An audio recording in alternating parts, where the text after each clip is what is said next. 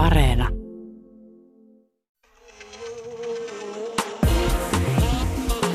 Ylepuhe ja Yle Areena. Naisasiatoimisto Kaartamo et Tapanainen.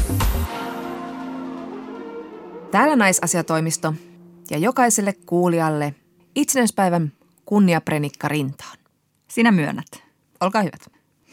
Puhumme tänään siitä, miten maahanmuuttajataustaisten naisten työllistyminen on tärkeää paitsi omalle yhteisölle, myös koko Suomelle. Vieraaksemme tulee Marisel Sotokodoi, joka on Monikanaiset liiton kotouttavan toiminnan päällikkö. Puhumme tänään myös paljon tunteista, surusta ja vihasta ja niiden vastamyrkystä, toksisesta positiivisuudesta eli vaarallisesta myönteisyydestä. Jos aina on ihanaa ja rauhamaas ja kaikilla hyvä tahto, eivät tasa-arvon asiat tahdo edistyä yhteiskunnassa. Oi suuri ja mahtava Feministiliitto vastaa tänään visaiseen kysymykseen siitä, miksi feministi haukkuu mielessään omaa miespuolisoaan muun muassa beta- tai gamma-mieheksi, vaikka se ei ole ollenkaan feministin arvojen tai arvokkuuden mukaista.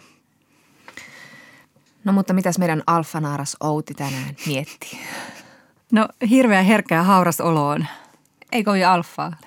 Ei siis muuten, mutta kun olen nainen työelämässä, jossa on niitä vaikeita asioita ja ikäviä henkilöitä, niin tunteet aina välillä purskahtaa pintaan. Niin, tunteita tulee jatkuvalla syötöllä. Kasko mä jäin ajattelemaan tässä sellaista, mitä ulkopoliittisen instituutin vieraileva tutkija Maria Annala meille sanoi tuossa pari viikkoa sitten, kun oli meillä vieraana puhumassa Trumpin ja Bidenin Yhdysvalloista. Ja hän kertoi, miten siellä yhteiskunnassa nainen on hyvin laajasti paaria asiantuntijatehtävissäkin. Esimerkkinä hän kertoi journalismista, että, että yhdeltä hänen ystävänaiseltaan oli kysytty työhaastattelussa, että itkeekö tämä nainen herkästi, koska vastassa oli kenties tällainen aika miehinen työyhteisö ja varsinkin kulmikas mieskollega. Ja juuri itkua sitten odotettiin, koska hakija oli nainen ja siis herkkä oletettu. Niin, että tämä mies oli siellä sitten muuttumaton monoliitti, jonka käytökseen ei voinut puuttua. Että, hän ei välttämättä, että hänen ei välttämättä tarvisi itkettää siellä kanssa kollegoitaan.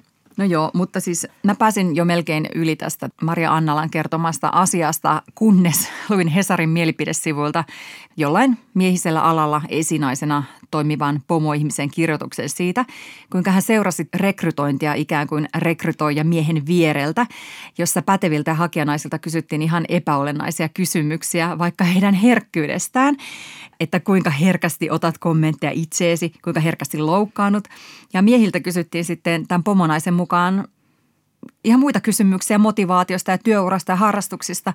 Ja mieshän sieltä sitten valittiin, että aha. Sitten tämä pomonainen kirjoitti kyseenalaistenansa tämän valinnan, jolloin tämä rekrystä vastannut työntekijä sanoi, että naisissa on aina se vaara, että he puuttuvat vääriin asioihin. Niin sitten olin tästä, että tosiaan, ja totta kai tämä menee just näin, että, että kun nainen hakee töitä miesvoittoisella alalla, niin ei se handicappi ole pelkästään se, että se nainen jää mahdollisesti kohta äitiyslomalle, pitää mahdollisesti kaikki perhevapaat, tai se handicappi on myöskään se, että jollain tavalla niin kuin ajateltaisiin, että se mieshakija on kuitenkin sitten pätevämpi. Vaan siis kysymyshän on siitä, että pelätään näitä itkuherkkiä naisia. Niin, että on tuommoista niin omituista piiloasennetta siihen, että se nainen on jotenkin semmoinen – vieras, outo, mystinen olento, joka tulee niin ne kaikki ne tunteineen sekoittamaan sitä hyvin toimivaa työpaikkaa. Mm. Ja sitten kun se on vielä tuommoinen noin piilotettu asenne, niin siihen on aika vaikea myöskin puuttua. Niin.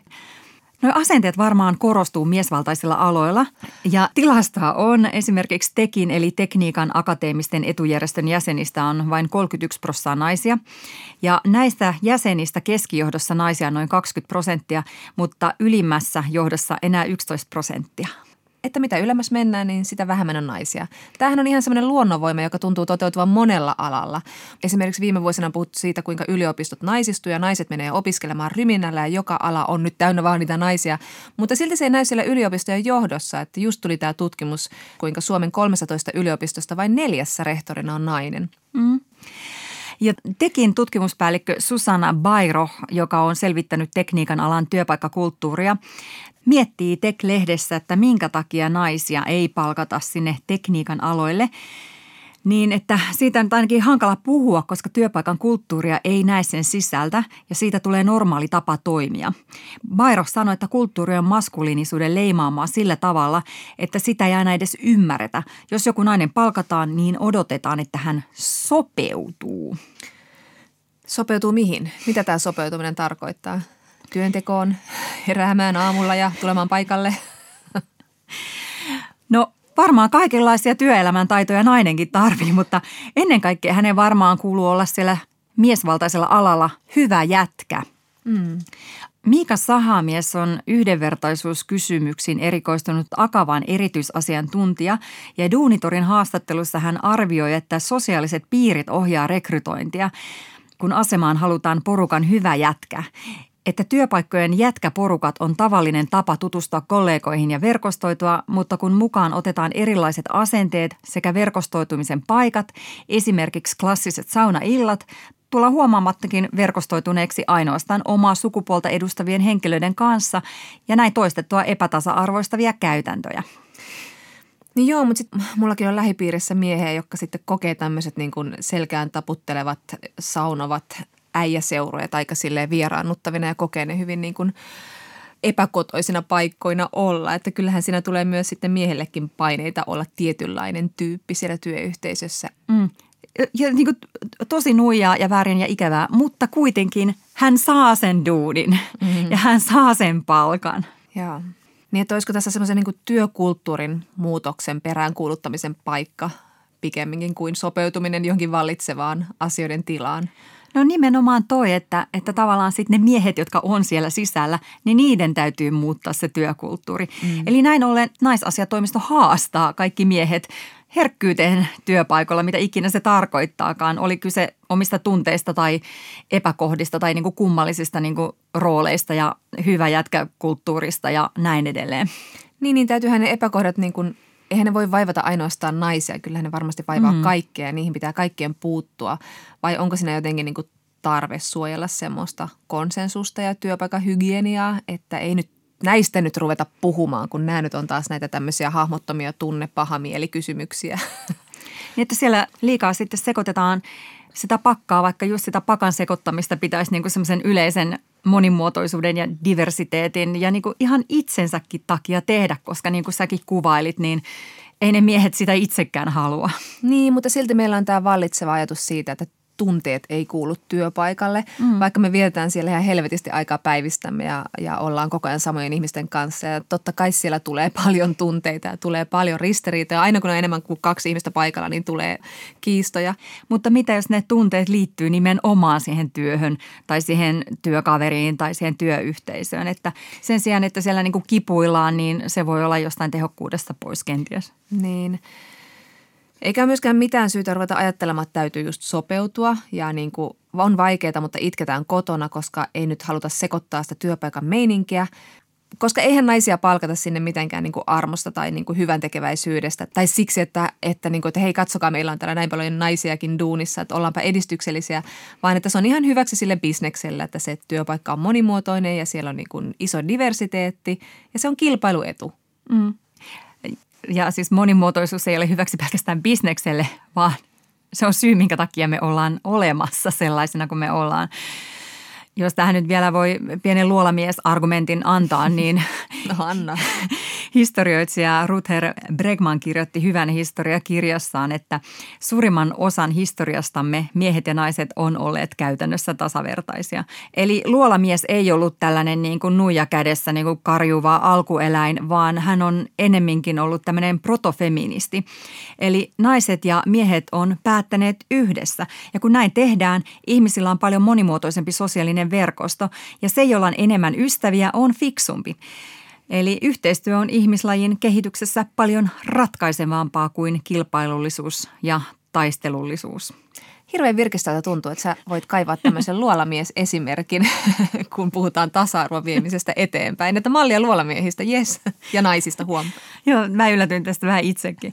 Ja, ja voihan tätä kokeilla argumenttina myös työhaastattelussa sinne miehiselle alalle pyrkiessä, koska kaikki muu on jo kokeiltu. Yle Puhe ja Yle Areena.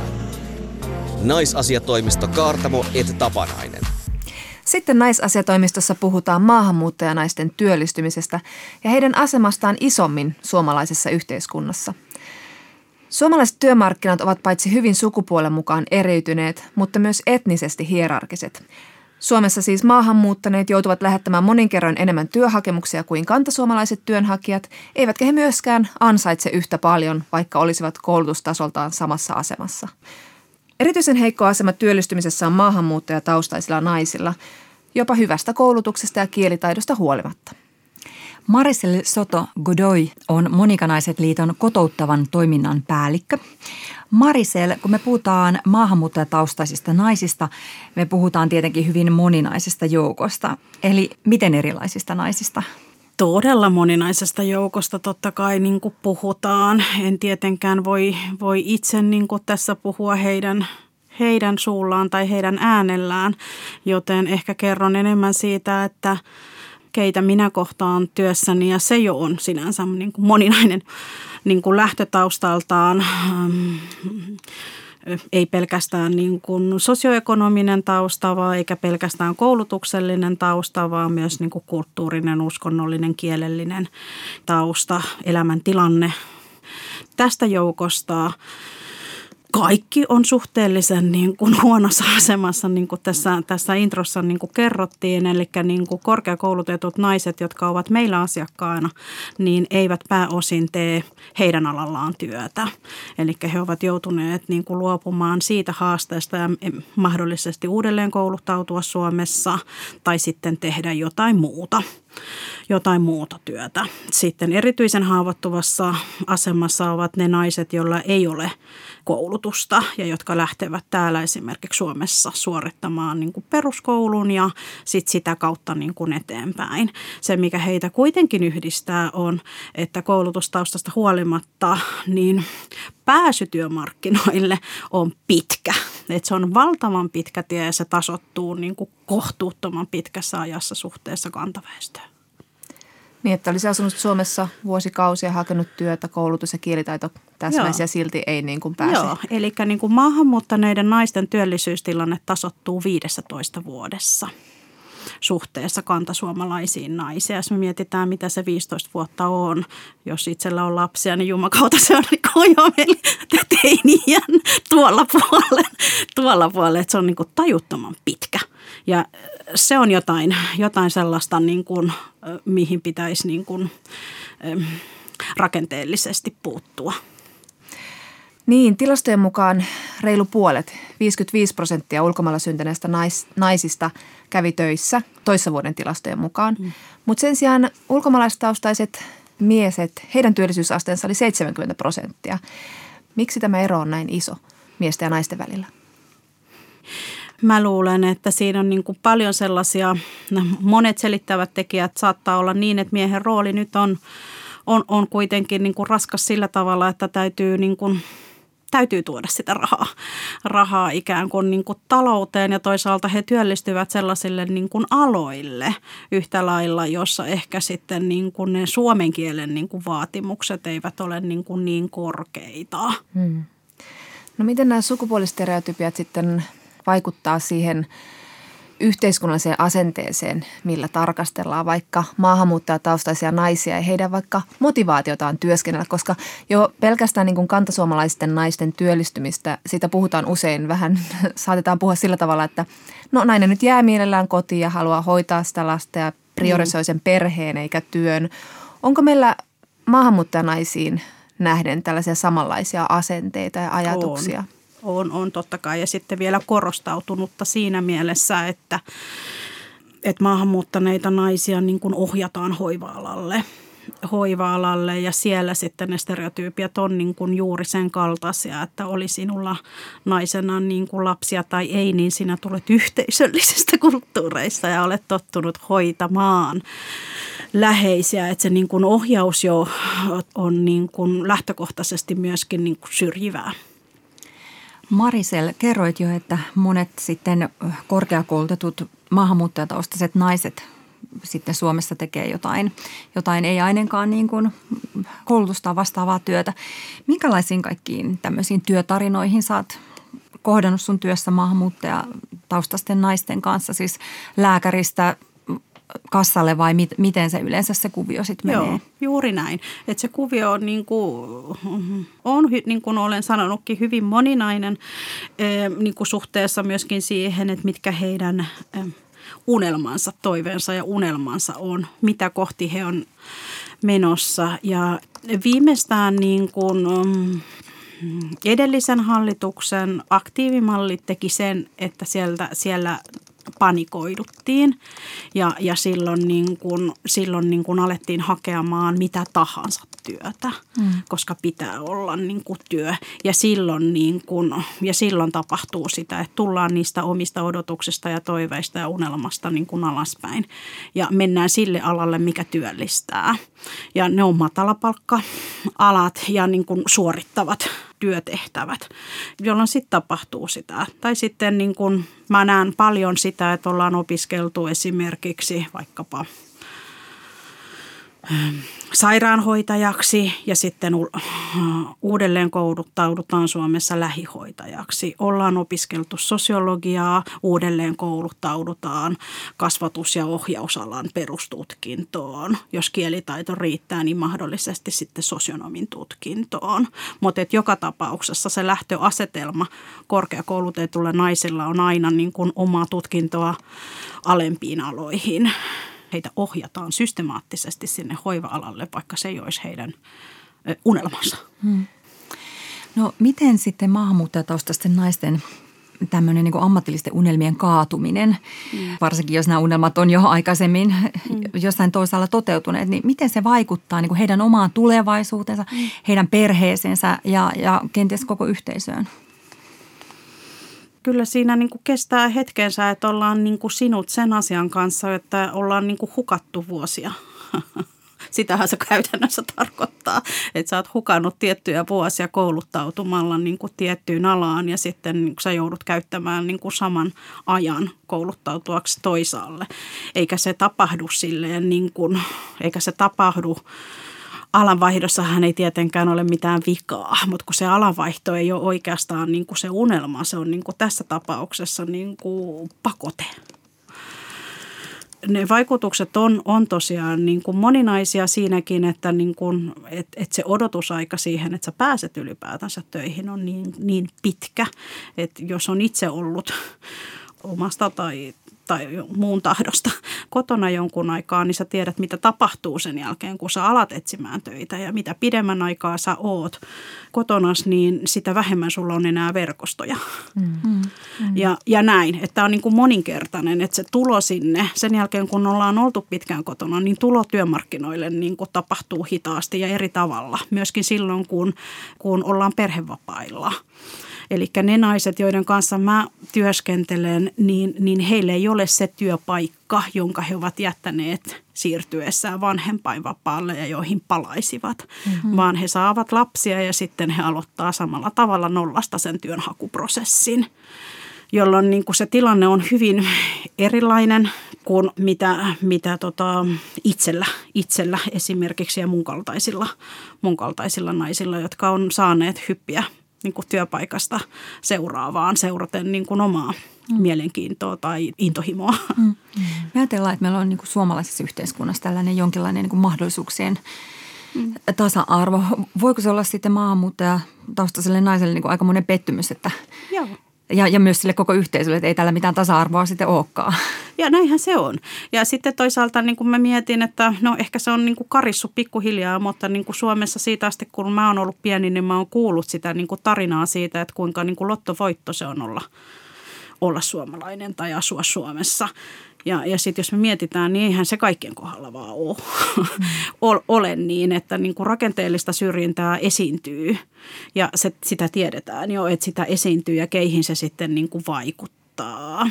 Kun puhun niin kuin niistä naisista, joita minä kohtaan, niin siellä on valtava halu työllistyä. Mm. Että ei ole, ei ole kyse motivaation puutteesta.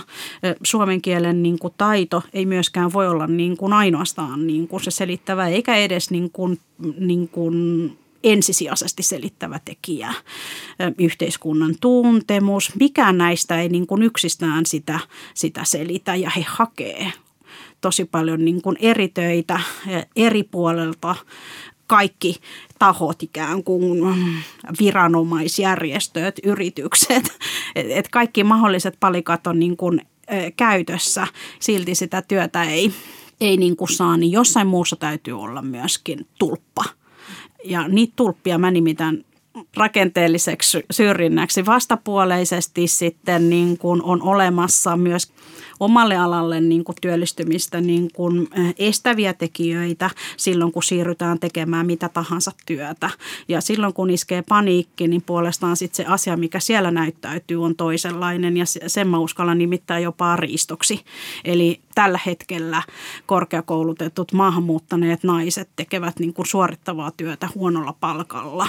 Mahdollisesti, mikäli heidän elämäntilanteessaan on muutakin kuin monella on. Esimerkiksi niin kuin oleskelulupaan liittyvä, liittyvä asia, niin silloin niin kuin, sit mennään tekemään mitä tahansa töitä. Mm. Ja siellä sitten se riski on niin kuin taas moninainen riskiä joutua nimenomaan niin kuin, äh, hyväksikäytön ja riiston kohteeksi mahdollisesti ihmiskaupan uhriksi ja näin. Monikanaiset liiton kotouttavan toiminnan päällikkö Marisel Sotogodoi, ne tulpat. Mistä tätä lähdetään purkamaan? Mitkä olisi keinoja, joilla tätä voitaisiin niin kuin saada, tarjota sitä väyliä tähän parempaan työllistymiseen? Mä lähtisin ihan niin kuin aika alhaalta. Toisaalta niin kuin täytyy miettiä, että minkä, minkälaisia niin kuin oleskelulupia tällä hetkellä niin kuin ihmiset saa. Vuoden oleskelulupa ei, ei vie sua kovin pitkälle ja se, se itse asiassa vie sua tekemään hätäratkaisuja.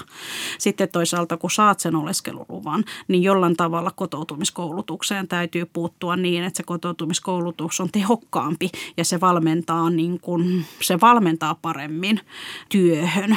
Täytyy olla valmiiksi niin kuin työkokeilupaikkoja oikeasti hyödyllisiä työkokeilupaikkoja, joissa niin kuin voidaan kokeilla mahdollisesti sitä niin kuin omaa alaa. Toisaalta sitten niin kuin työnantajien puolessa täytyy niin kuin avartaa asenteita, että niin kuin mitkä ne pätevyystasot oikeasti on, kuinka suhteessa työhön, niin kuinka merkityksellistä se on, että osataan kieltä B2 mukaisesti tai tiedätkö, että et jotenkin niin kuin kaikkea, kaikkea tätä niin, kuin niin sanottua putkea, jota kautta oleskeluluvan saanut maahanmuuttanut no, ihminen kulkee, niin sitä täytyy järkevöittää. Ja sen täytyy olla koko aika fokuksena niin kuin kohti töitä. Et, et monella meidän, meidän niin kuin asiakkailla on oikeasti menossa myöskin niin kuin monia muita niin kuin isoja prosesseja heidän elämässään. Et se ei ole pelkästään se työ. Työ voi olla niin kuin se ensisijainen, koska tahdotaan – jäädä Suomeen. Esimerkiksi niin kuin hyvin tyypillinen tilanne on, että on saatu oleskelulupaa perhesiteen perusteella. Sitten elämä muuttuu ja, ja, ja kuvioon tulee avioero niin siellä päässä sitten tapahtuu, että, että sitten niin kuin oma oleskelulupaa ruvetaan niin kuin uudelleen arvioimaan, koska tietenkin ne perhesyyt ei ole enää ne saamat. Ja sitten lähtee niin kuin mieletön vyyhti, että silloin siitä työstä ei tule, silloin se työ on vähän niin kuin pakko pakko. Mm. Tiedättekö, on pakko työllistyä, koska sitten pitää hakea oleskelulupaa työn perusteella. Näissä tilanteissa niin kun näkee selkeästi niin kun naisten kohdalla niin kun aikamoisen niin kun paniikin ja hädän ja sillä ollaan, ollaan valmiita tekemään mitä vaan töitä. Sitten toisaalta on pakko avata myöskin sitä, että niin kuin millä perustein sitä työperusteista oleskelupaa myöskin niin kuin saadaan. Tämän homman ei tarvi olla pelkästään tarvelähtöistä sillä, että missä on työvoimapula. Ja sitten tuo just, että jos on haavoittuvainen yhdellä elämän osa, osa-alueella, niin sitten se moninkertaistuu se ja sä tulet haavoittuvaksi myös niin kuin työ Kyllä. elämässä tai muualla että se polku olisi oikeasti niin kuin inhimillisempi, mm. eikä se perustuisi pelkästään niin kuin tähän pakotteeseen niin kuin tehdä tätä tai tehdä tuota. Että niin kuin, koska tulokset osoittaa, että niin kuin maahanmuuttaneethan työllistyy, mutta ne vaan työllistyy pitkällä ajalla. Mutta että siellä on niin kuin halua päästä työmarkkinoille. Toi on niin kuin aika rajua, että Suomessa syntynyt ihminen tai nainen, jolla on Suomen kansalaisuus, niin pystyy aika hyvin niin kuin tekemään niin kuin omaa elämää koskevia päätöksiä, vaikkapa eroamaan ilman, että tarvii pelätä, että niin kuin mm. koko elämä menee uusiksi. Niin. Mä työskentelen myös niin kuin väkivaltaa kohdanneiden niin kuin naisten kanssa, että tosiaan niin kuin, ehkä siellä on niin kuin, useampi syy, jotka jo sinänsä asettaa heidät niin kuin eriarvoiseen asemaan. Mm. Mm. Ja, ja toisaalta niin kuin sitä haavoittuvuutta on niin kuin monen tyyppistä. Mm. Ehkä sitä niin kuin tuen tarvetta on, niin kuin, on niin kuin moninaisesti, mutta niin kuin mutta silti niin kuin se työllistymisen halu on, on niin kuin se, se voimakkain, koska toimeentulokysymykset ja oleskelulupakysymykset on ne olennaisimmat tässä. Marisia, sä puhuit tuosta, että kotona olo passivoi. Millä muulla tavalla tämä sitten vaikuttaa, tämä työllistymisen hankaluus, semmoiseen niin yhteiskunnalliseen toimijuuteen ja siihen, että on osana yhteiskuntaa? Onko tämä työllistyminen se ainoa väylä, jolle ihminen kotoutuu ja saa Ei osan ole. tässä yhteiskunnassa? Se ei ole niin kuin ainoa väylä, mutta jos sä oot työkuntoinen ja työikäinen, niin se on se ehto osalliseksi tästä yhteiskunnasta voi tulla niin kuin muutakin kautta osallistumalla esimerkiksi niin kuin mm, järjestötoimintaan, heidän mm, yhdistystoimintaan, mitä tahansa. Joka tapauksessa sitten niin kuin ehkä ne verkostot jää jollain tapaa niin kuin pienemmäksi sitä kautta sitten niin kuin osallisuus ja vaikuttamisen mahdollisuus pienentyy, jos olet niin kuin pitkään aikaan kotona. Jos olet töissä, niin sitä kautta sitten puolestaan niin kuin toisaalta kiel kieli saattaa kehittyä niin kuin nopeammin, mutta samalla niin kuin sä luot kokemusta, sä näytät, että sä osaat. Mm. Sä haluat enemmän. Kun lähdet tekemään töitä, niin sä haluat ehkä niin kuin mahdollisesti enemmän ja siirtyä niin kuin siitä niin kuin eteenpäin siinä työssä, mitä, mitä itse teen, niin tosiaan niin kuin ehkä niin kuin suurin, suurin pelko ehkä itsellä niin kuin on, että, että he tippuu tiedätkö, että he mm-hmm. tippuu myöskin palvelujärjestelmästä, ei pelkästään niin kuin tästä, tästä työllisyyspolusta, vaan että, niin kuin, että se passi voi, voi olla, että ei haetakaan niin kuin myöskään kaikkia heille kuuluvia niin kuin palveluita tai etuuksia. Ja korona, mm-hmm. korona jota eletään niin kuin paraikaa, niin sitten se huoli on siinä, että ihmiset tippuu kokonaan niin kuin no, palvelujärjestelmästä. Mm. No Marisel, minkälaisen potentiaalin Suomi hukkaa? Valtavan, valtavan potentiaalin. Et tota, ähm, tilastojen mukaisesti maahan muuttaneet naiset ovat itse asiassa niin kuin koulutetumpia kuin esimerkiksi kantasuomalaiset miehet. Joka tapauksessa me tiedetään, että niin kuin mitä moninaisempi yhteisö on, niin, niin sen taitavampi myöskin, eikö niin? Niin, niin tämä liittyy kaikkeen siihen, että, että tällä hetkellä niin kuin representaatio on, on – alhainen. Me emme näe meidän näköisiä, meidän kaltaisia ihmisiä niin kuin kaikkialla samalla tavalla, kun me tiedetään, että kuinka paljon meitä alkaa jo olla, niin me emme näe ihmisiä niin kuin näkyvillä paikoillaan. Niin kuin, että meidän kaltaiset ihmiset on tekemässä enemmän sellaista niin kuin suorittavaa työtä, mitä, niin kuin, mitä ei välttämättä ehkä niin paljon näe pitkään. Mitä enemmän me lähdetään tätä muuttamaan niin kuin sen näköiseksi, niin ihmisillä myöskin ehkä se toivekuva sitten, että oh, joo, kyllä, kyllä täällä voi tiedätkö, kyllä miksei. Että nämä ei ole, niin kuin, nämä ei ole pelkästään itsestä kiinni, vaan siitä, että, niin kuin, että ne väylät avautuu ja, ja, ja että on sitä representaatiota. Hmm. Marisel Soto Godoy, Monikanaiset liiton kotouttavan toiminnan päällikkö. Liisa Jaakonsaari, Grand Old Lady. Dame Liisa Jaakonsaari sanoi tässä ohjelmassa meille taanoin jotakuinkin, niin tämä ei ole nyt tarkka sitaatti, että maahanmuuttajanaisissa on koko kotoutumisen ja kenties Suomekin tulevaisuus. Miksi näin on? Niin, me itse asiassa Monikanaiset liitossa uskomme siihen, että mikäli nainen kotoutuu, niin perhe ja yhteisö kotoutuu. Mitä paremmin saadaan niin kuin naiset pois kodin piiristä, niin sen moninaisemmat niin kuin ne vaikutukset myöskin niin kuin tuleville sukupolville. Ja, ja näin se on. Mitkä ne vaikutukset on? Ne vaikutukset on moninaisia, mutta ainakin niin kuin yksi suora vaikutus on, että sä lapsena näet, että sun vanhemmat on työelämässä. Sun ei tarvitse odottaa, että täällä syntyneet lapset olisi sitten niin kuin ne ensimmäiset, jotka kouluttautuu ja työllistyy, vaan niin kuin vanhemmatkin on jo sen niin kuin tehneet. Sitä kautta se lähtee. Se on niin kuin moninainen myöskin niin kuin vähän laajemmaltikin, ehkä niin kuin tällaista tasa-arvonäkökulmasta.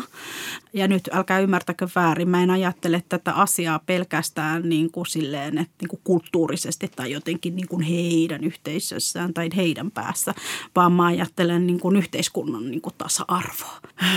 Millä tavalla myöskin niin kuin muut näkee maahanmuuttaneita naisia ja ehkä, ehkä siellä sitten se katsontakanta niin kuin on tasa-arvoisempi kuin mitä se niin kuin tällä hetkellä on. Vaikka ne vaikutukset on niin kuin yhteiskunnallisia niin kuin ja merkityksellisiä, niin sitten ennen kaikkea se on tälle yksilöllinen, niin kuin yksilölle välttämätön. Et niin, ne naiset, jotka mä kohtaan, niin eivät halua olla 15 vuotta kotona. Ylepuhe ja Yle Areena. Naisasiatoimisto Kaartamo et Tapanainen. Kas näin. Ja sitten naisasiatoimistossa nähdään lasi puoli täytenä, harmaan pilven läpi ja sen hopea reunus, myrskyn jälkeinen poutasää ja vielä se risu kasaan paistava päivänsäde. Eli nyt uppoudutaan toksisen positiivisuuden syövereihin kainalokarvoja myöten. Mitä se on ja miten se liittyy sukupuoleen? No lähdetään siitä, että positiivisesta toksisuudesta ei naisasiatoimistossa kauheasti kärsitä. Joo, ei nähdä poutasäitä. Päätä kiristää ihan entisen malliin. Aika usein, aika tiukasti. No mutta siis Jonna, mikäs nyt taas vetää suuta mutruun? Meillähän on koronarokotus tulossa, ihan lähestyy ja kankkua, sote melkein maalissa. Ai ja sekin. Sitten vielä Emma Gaalan palkintokategoriat on tästä lähtien sukupuolettomia. Niin, eli naiset ei saa palkinnosta entistäkään vähän vai? ja Skotlannissa naiset saa ilmaiset menkkavehkeet, niin ei kai nyt pitäisi olla suurempaa valittamista. Häh? Niin, että good vibes only. Joo, no ei. Ja siis muutenkin tänä vuonna jotenkin, en tiedä, tunnetta on leimannut semmoinen viha, ärtymys, raivo ja epäoikeudenmukaisuuden tunne. Hmm. Niin kuin aika usein, feministillä muutenkin. Joo, kyllä mä tunnistan tämän ja syytän siitä tietyllä tavalla paitsi yhteiskuntaa ja kulttuuria ja maailman tapahtumia, niin myös feminismiä, että kun puljellaan koko ajan tämän vaarallisen aatteen äärellä, niin silmät aukeaa koko ajan vaan kuulee leveämmäksi sille, että mitä kaikkea on ollut ja mitä on ja naama vääntyy koko ajan pahempaan vinoon, että oikein semmoinen stereotyyppinen hapan feministilauma tässä – joka valittaa kaikesta. Ja kaikki valittaa meistä.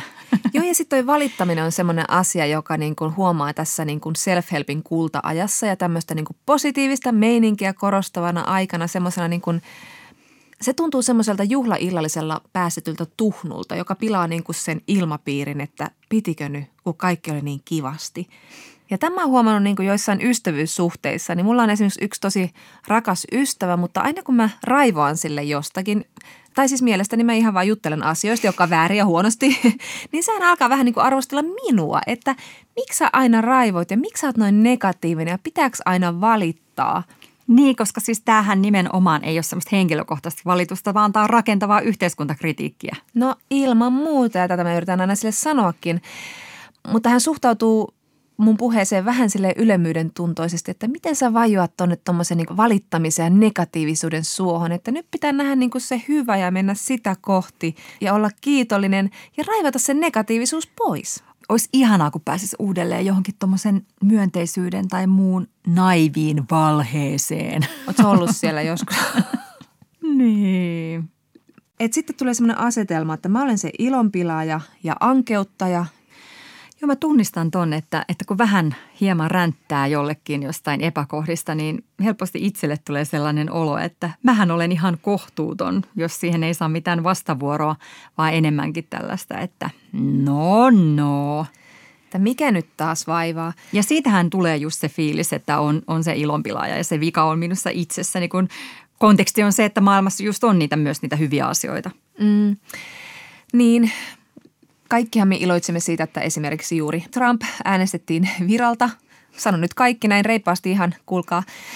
Mutta että samalla semmoinen pieni katkeruus hiipi sinne takalistoon, että taas tarvittiin se semmoinen valkoinen vanha mies kampeamaan se toinen valkoinen vanha mies virasta. Että ei kelvannut vaikkapa pätevä Elizabeth Warren tai sitten se Kamala Harris siihen ylimpään hommaan – että heillä kummallakin ollut samanlaisia rasitteita kuin vaikka Bidenilla, eli vaikka korkea ikä tai valehtelu ja seksuaalinen häirintäsyytökset, mutta niin se vain valittiin sieltä se vanha mies. Eli sun risukasaan paisto hieman hetken aikaa niin kuin päivä ja sitten se kimposi sieltä. Sitten tuli lensi lintu paikalle ja paskasi paskasen. Mutta sieltä tulee posttraumaattinen stressihäiriö no kyllä. siitä, mitä tapahtui viimeksi. Mä en ole vieläkään niin kuin toipunut siitä, että amerikkalaiset äänesti viimeksi tämmöisen kauhean epäpätevän seksisti ja rasistin niin kuin pätevän ja kokeneen Hillary Clintonin sijaan, että tämä raivo minussa ei kuole koskaan. Jonna, ajattele sateenkariponeja. No mä yritin ajatella ja yritän ajatella, mutta että mutta sitten mä huomasin tämän paineen ajatella sateenkaariponeja eikä olla näin ankea, ankeuttaja, mm. että en sitten vaikka somessa viitsinyt tuoda tätä harmitusta tästä vaalituloksesta ilmi, koska kuitenkin pitää olla kiitollinen siitä, että se pahempi suo, siitä päästiin eroon. Sitä paitsi ei ole trendikästä olla nega, vaan pitää olla posi.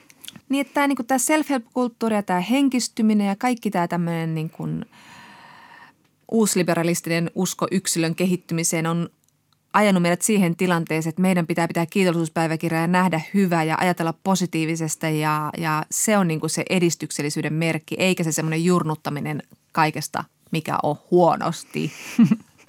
Niin. Eli siis niin kuin me ollaan kaikki altistuttu enemmän tai vähemmän tämmöiselle toksiselle positiivisuudelle. Ja se siis tarkoittaa siis sellaista pakonomaista positiivisuutta, jolla yritetään kieltää omat, mutta myös muiden kielteisinä pidetyt tunteet.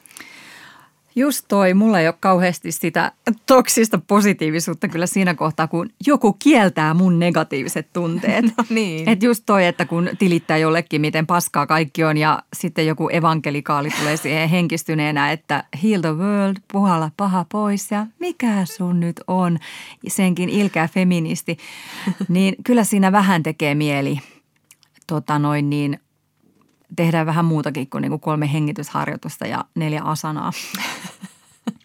Ja sitten niin kuin vastareaktio on vähän niin kuin se, että niin kuin voi hyvänen aika ihminen, mene oikeaan terapiaan, niin tajuat, että ennen kuin voi olla myönteinen, niin pitää olla ihan saatanan raivona. Sulla on jäänyt vähän sitten se terapia kesken? Mutta sitten vielä kuulee, että jokuhan nyt saattaa vähän ihmetellä, että miten niin positiivinen asia kuin positiivisuus voi sitten olla jotenkin ongelmallista. Niin no eihän se positiivisuus sinänsä olekaan.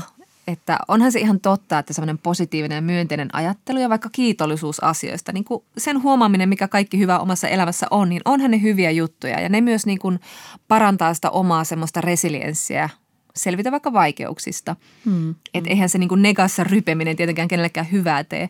Psychology Today-lehden artikkelissa summattiin tämä sillä tavalla, että positiivisuus muuttuu myrkylliseksi vasta sitten, kun siitä tulee tapa mitätöidä tai väistää kielteisinä pidetyt tunteet. Just toi. Että jos kiellämme negatiiviset tunteet, niin ne jää kohtaamatta ja ne jää käsittelemättä. Mm-hmm. Ja sitten kun me yritetään epätoivoisesti torjua joku tunne, niin se saattaa kasvaa vaan niin kuin isommaksi meidän mielessämme. Niin. Älä ajattele ponia, älä ajattele ponia, älä ajattele ponia, ajattele ponia. Tästä on puhunut Suomessa mun lisäksi esimerkiksi onnellisuusfilosofi Frank Martela. Martelan mukaan tarve kieltää kielteiset tunteet saa meidät myös tuntemaan niistä syyllisyyttä. Toksinen positiivisuus saa meidät kuvittelemaan, että negatiiviset tunteet ovat meidän oma syymme, mitäs emme osaa ajatella positiivisesti. Tämä kaksinkertaistaa taakan alkuperäisen kieltämisen tunteen rinnalla kärsimme nyt myös syyllisyydestä. Joo ja tätä on ihan niin kuin tieteellisesti tutkittukin, että miten nämä niin tukahdetut tunteet voi vaikuttaa ihan siis jopa terveyteen asti, fyysisen terveyteen asti. Esimerkiksi mm. Journal of Psychosomatic Researchin vuonna 2013 julkaistussa tutkimuksessa todettiin, että 12 vuoden seurantajakson aikana ihmiset, jotka säännöllisesti tukahduttivat tunteitaan, olivat verrokkeja suuremmassa vaarassa kuolla ennenaikaisesti esimerkiksi syöpään. Eli tämä ajatus, tämä entinen jääkaappimagneetti, että tukahdutetut tunteet sairastuttaa, niin siinä voikin olla jotain perää. No siinä on varmaan vinha perä. Ja, ja, tota, ja sitten kun me ohitetaan nämä negatiiviset tunteet, niin sitten me myös niin kuin sivuutetaan niiden sisältämä informaatio. Että kyllähän ne jostain syystä tulee ne tunteet mieleen. Mutta kun me ei huomioida niitä, niin me ei opita niistä yhtään mitään. Mm, mm, Eli mm. tämä tämmöinen toksinen positiivisuus, se voi sanoa myös, että se kieltää meidän henkisen kasvun ihmisinä. Niin. Siinä syytä olla negatiivinen jo. no niin. Näin. Seuratkaa johtajaa.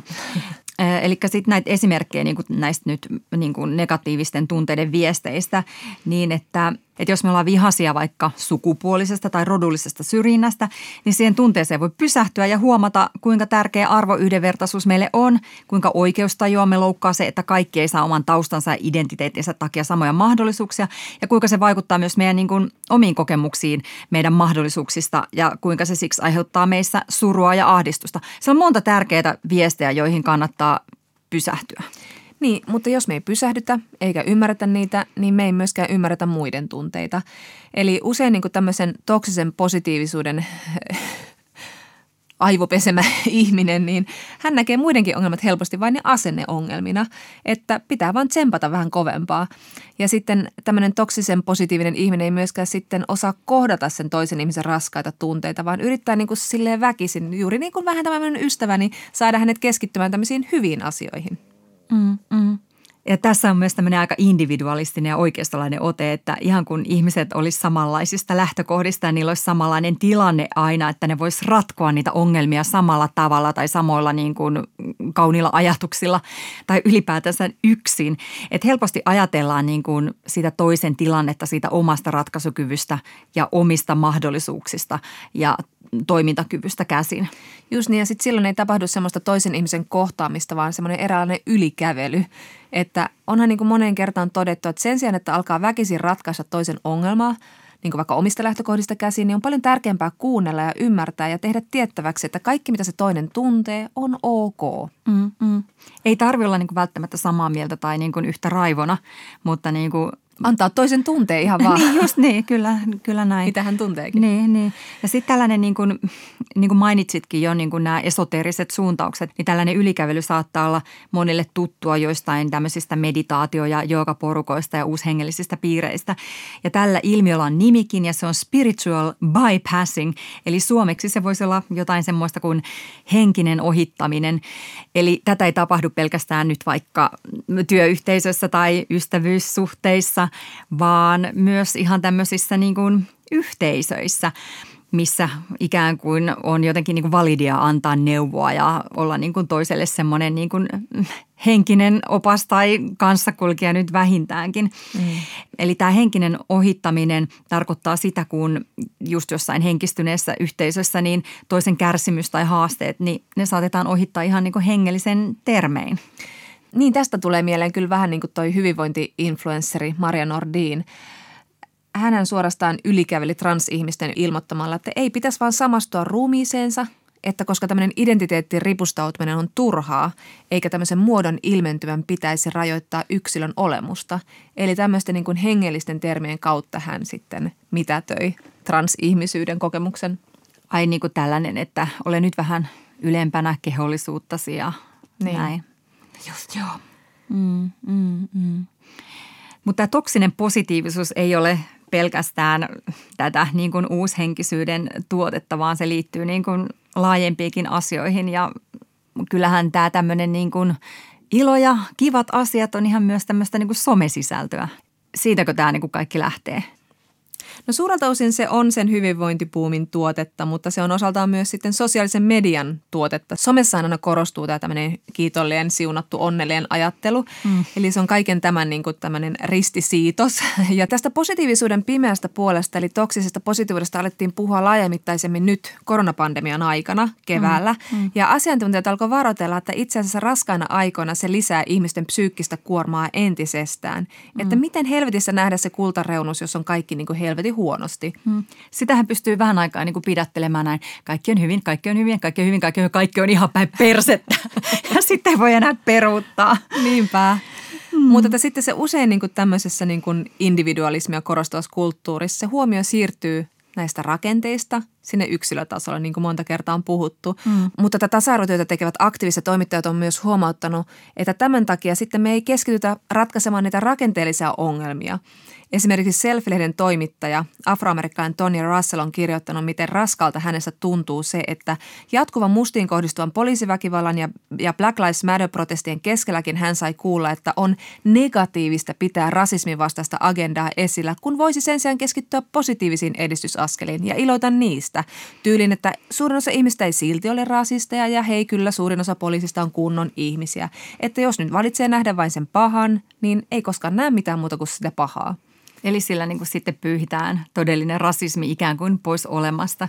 Kyllä. Se on hyvä sanoa semmoisen ihmisen, jonka elämässä ei ole semmoisia niin omaa elämää Kyllä. vaikeuttavia asioita. Niin ja sitten se mitätöi sen toisen kokemuksen aika tehokkaasti, kuten Russell tässä jutussa toteaa. Mm. Ja saa myös kyseenalaistamaan sen, että oh, katsonko mä maailmaa nyt jostain aivan väärästä kulmasta. Mm, mm. Niin tulee just mitätöidyksi, niin kuin puhuttiin tuossa niin omankin raivon kohdalla. Mm. Ja siihen voi varmaan tosi moni samaistua, että jos on joku huono fiilis, niin sitä kuitenkin epäilee sitä omaa kokemusta sitten pohjimmiltaan, että oikeasti tämä on jollain tavalla kuitenkin niin kuin minun syytäni. Niin just siksi sille pitäisi saada tukea, että hei, toi on ihan totta tai mä ainakin kuulen sua. Niin ja se tämmöinen yhteiskunnallinen epäkohtien vähättely on tuttua monissa keskusteluissa, että yrittää tuoda sinne jotain tasa-arvo-ongelmaa, niin sitten eiköhän siellä joku ole sanomassa, että hei, suurin osa ihmisistä kuitenkin on jo sillä asteella, että he pitävät ihmisiä tasa-arvoisina ja että etkö nyt näe näitä edistysaskelia ja Suomen hallituksessakin naisia ja niin poispäin. Mm. Että ei meillä nyt enää sellaista ole. Että ihan tuttua sitten niin kuin... Niin, tuttua huttua. Tuttua huttua jokaisessa liikkeessä. Ja, ja sitten tota, tällaista niin toksista positiivisuutta voidaan kokea myös ihan tälleen niin kansakuntana. Ja, ja tota, se voi näkyä siis vaikka niin kuin tälle, ettei käsitellä menneisyydessä tapahtuneita rikkomuksia, koska nykyään elämä on niin upeaa. Hmm. Ja Bassul-lehdessä tästä kirjoitettiin, että, että niin kuin on aina niin vahva halu sivuuttaa semmoinen niin kuin epämukava. Meillä Suomessa esimerkiksi saamelaisten pakkosuomalaistaminen tai romaanien kohtelu, niin se sotii niin vahvasti sitä vastaan, minkälaisena kansakuntana, minkälaisena ihmisinä me pidetään itseämme, että sitä on niin kuin jotenkin mahdotonta käsitellä kunnolla. Se ei niin kuin sovi siihen sisukkaan tasa-arvon mallimaan kuvaan. Se ei sovi kuvaa meistä itsestämme. Että niin kuin eteenpäin ja ei pilata tätä fiilistä. Niin ja sitten sit kieltää näitä väestöryhmiä käsittelemästä näitä, tätä syrjinnän koko historiaa Mm-mm. ja nykypäivää ja, niitä, niin. ja sen synnyttämiä tunteita. Niin, niin. Mä oon muuten miettinyt viime aikoina myös sellaista, että onko meidän niin kuin tämän hetken tämmöinen tabu tai mistä me katsotaan muualle, niin onko se huostaan otettujen lasten kohtelu tässä päivässä tämmöinen niin kuin yksi nykyajan rikkomus, jota aletaan nyt vasta tuoda esiin ja se tapahtuu nyt, että, että on liian vaikea ajatella, että meidän niin kuin tässä Suomessa on laiminlyötyjä lapsia – joita edelleen kohdellaan ihmisarvottomasti jossain laitoksissa, minne kukaan ei oikein näe.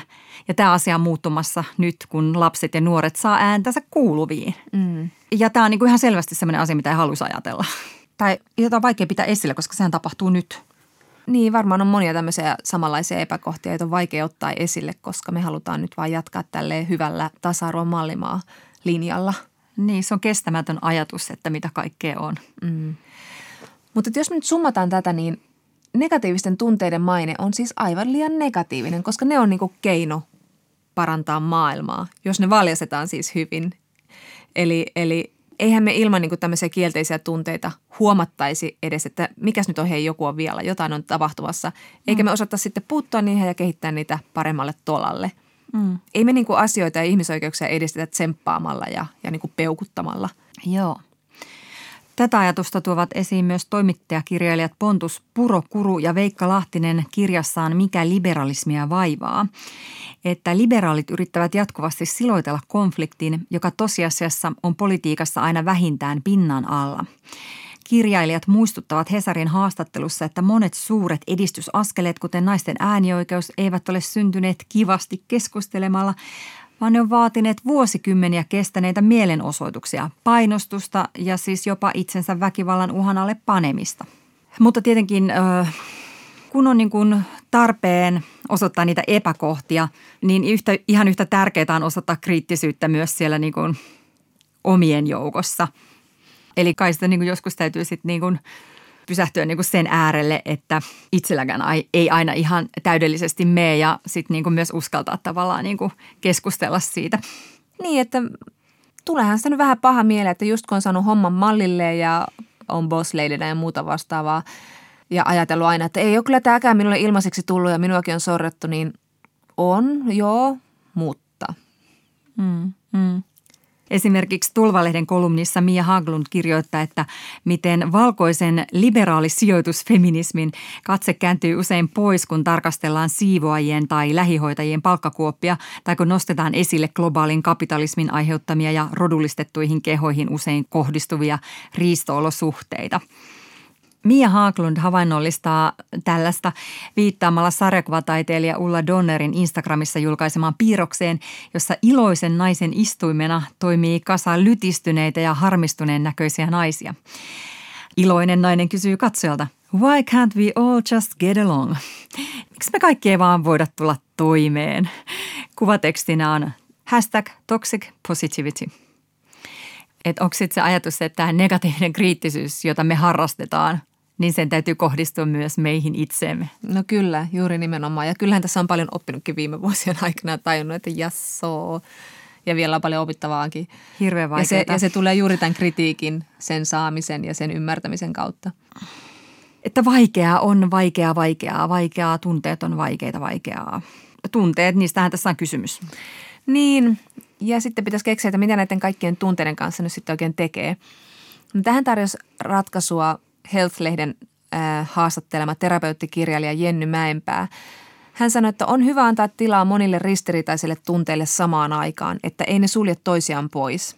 Esimerkiksi jos tähän nyt vedetään tämä alussa mainittu Yhdysvaltain presidentinvaali esimerkki, niin, niin kyllähän me voidaan samaan aikaan olla iloisia siitä, että Yhdysvaltain varapresidenttinä on ensimmäistä kertaa musta nainen, mutta me voidaan olla myös turhautuneita siitä, että tuo sama nainen ei kelvannut kuitenkaan presidentiksi asti, koska oli nainen ja musta.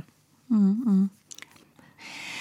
Eli näin nikkästi rallaa toksinen positiivisuus toimii, mutta koska on nyt kuitenkin tämä positiivinen kulttuuriajattelu tässä vallollaan, niin ehkä on hyvä päättää nämäkin ajatukset posilla negan sijaan.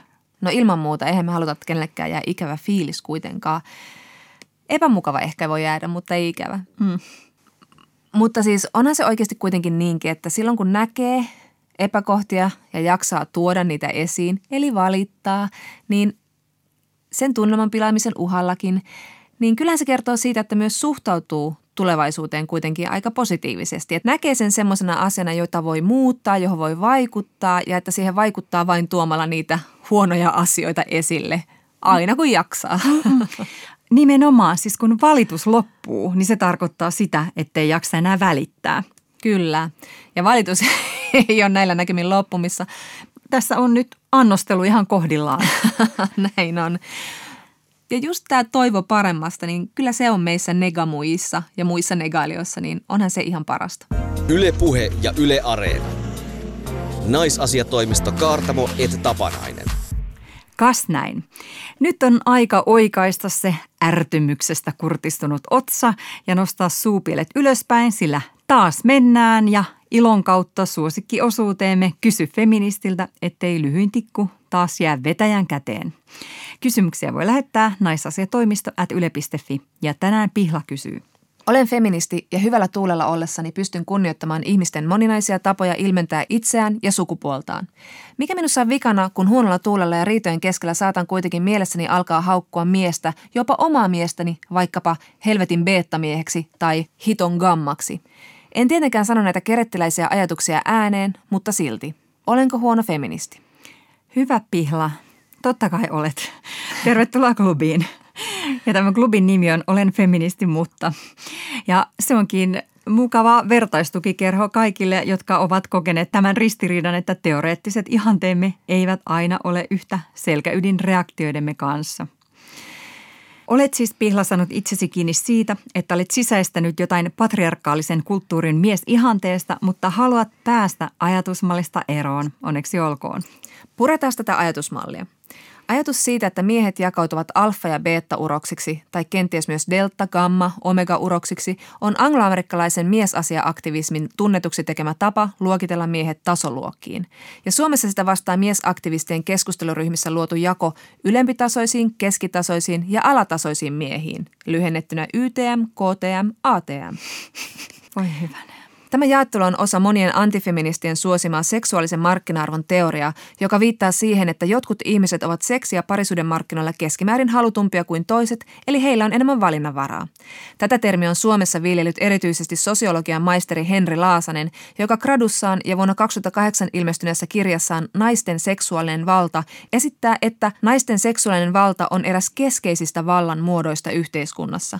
Laasasen mukaan naisen seksuaalinen valta aiheuttaa miehelle kustannuksia, jotka ilmenevät miehen rooliodotusten ahtautena ja suorituspakkona. Hänen mukaansa naiset voivat vaikuttaa miesten käyttäytymiseen hallitsemalla miesten seksinsaantia, sillä saadakseen seksiä miesten on maksettava siitä jotenkin. Tässä pähkinänkuoressa siis tämä seksuaalisen markkina-arvon teoria. Joo, tästä teoriasta vaan puuttuu se, että mitäs ne naiset, joilla ei ole sitä seksuaalista valtaa niin kuin minä. Sorretut. Eli tämä koskettaa neljää naista. No niin, takaisin pihlan ongelmaan. Niin Pihla, kun mieleesi juolahtaa tällaisia miesaktivistien viljelemästä markkina-arvoteoriasta napattuja haukkumasanoja, kuten tämä beettamies, kysy itseltäsi seuraavaa. Puratko ehkä sen kautta turhautumista siihen, että jotkut tahot yrittävät edelleen yhteiskunnassamme pakottaa naisia markkina-arvoteorian kaltaiseen kehykseen, jossa naisen seksuaalinen itsemääräämisoikeus on loukkaus miesten seksinsaantioikeutta vastaan? Ajatteletko, että saakot sitten miehetkin saman kehyksen paineista osansa? No et kai sentään pihla. Mutta voit kysyä itseltäsi myös, onko sinut kasvatettu uskomaan, että miesten kuuluu olla tietynlaisia ja naisten tietynlaisia? Onko sinun vaikea hyväksyä tästä ideaalista poikkeavia piirteitä lähimiehissäsi, koska ennakoit ulkomaailmasta heihin mahdollisesti suuntautuvaa tuomitsevaa katsetta? Vai koetko itse painetta olla alfanaaras ja harmittelet, kun elämäsi miehet eivät tsemppaa ollakseen alfauroksia? Vika ei ole sinussa pihla, vaan patriarkaalisen yhteiskunnan vinoumissa. Siksi feministiset rakenteiden purkutalkoot ovat ainoa tie ulos. Mitä itsenäisempiä naiset ovat, sitä helpompi heidän on kyseenalaistaa maskuliinisuuden normeja, kuten ajatusta siitä, että miehen pitäisi olla elättäjä tai perheen pää tai alfa-uros, jolla on lauma vastuullaan. Ja sitä helpompi kaiken sukupuolisten on toteuttaa sukupuolisuuttaan ihan omilla ehdoilla. Mutta jos haluamme olla eläimiä, lauman johtajia, simpansseja ja orihevosia ja käyttää tämmöisiä alfa- ja beta-käsitteitä, niin kannattaa muistaa, mitä Väestöliiton tutkimusprofessori Anna Rotkirs kirjoittaa kirjassaan yhdessä. Paras oma kulta on harvoin niin sanottu alfauros tai naaras. Emme ole simpansseja, joiden laumassa yksi vahva alfauros hallitsee naaraita. Olemme molemminpuolisen partnerivalinnan ja jaetun kasvattamisen laji, jolla yhteensopivuus, luottamus ja tiimityö ratkaisevat. Eikä näiden alfa- ja beettojenkaan hierarkia ole sitä, mitä miesaktivistit ovat uskotelleet. Toisin sanoen esimerkiksi niin sanottu beta, delta tai gamma-mies voikin olla itse asiassa alfaa parempi kumppani, työtoveri, kaveri, isä, poika. Diversiteetti rulettaa tässäkin. Kyllä, alfanaistoimisto kuittaa. Ensi kerralla puhumme Femerran puheenjohtajan ja lääkäri Aurora Lemman kanssa siitä, millaisia tarinoita Suomen eri etnisistä väestöryhmistä mediassa kerrotaan ja mitä ongelmia siihen liittyy. Puhumme myös siitä, onko vauva kuume naisiin sisäänrakennettu biologinen piirre vai halu, joka rakentuu kulttuurisesti. Tilei, heipä hei. Hei hei. Yle Puhe ja Yle Areena. Naisasiatoimisto Kaartamo et Tapanainen.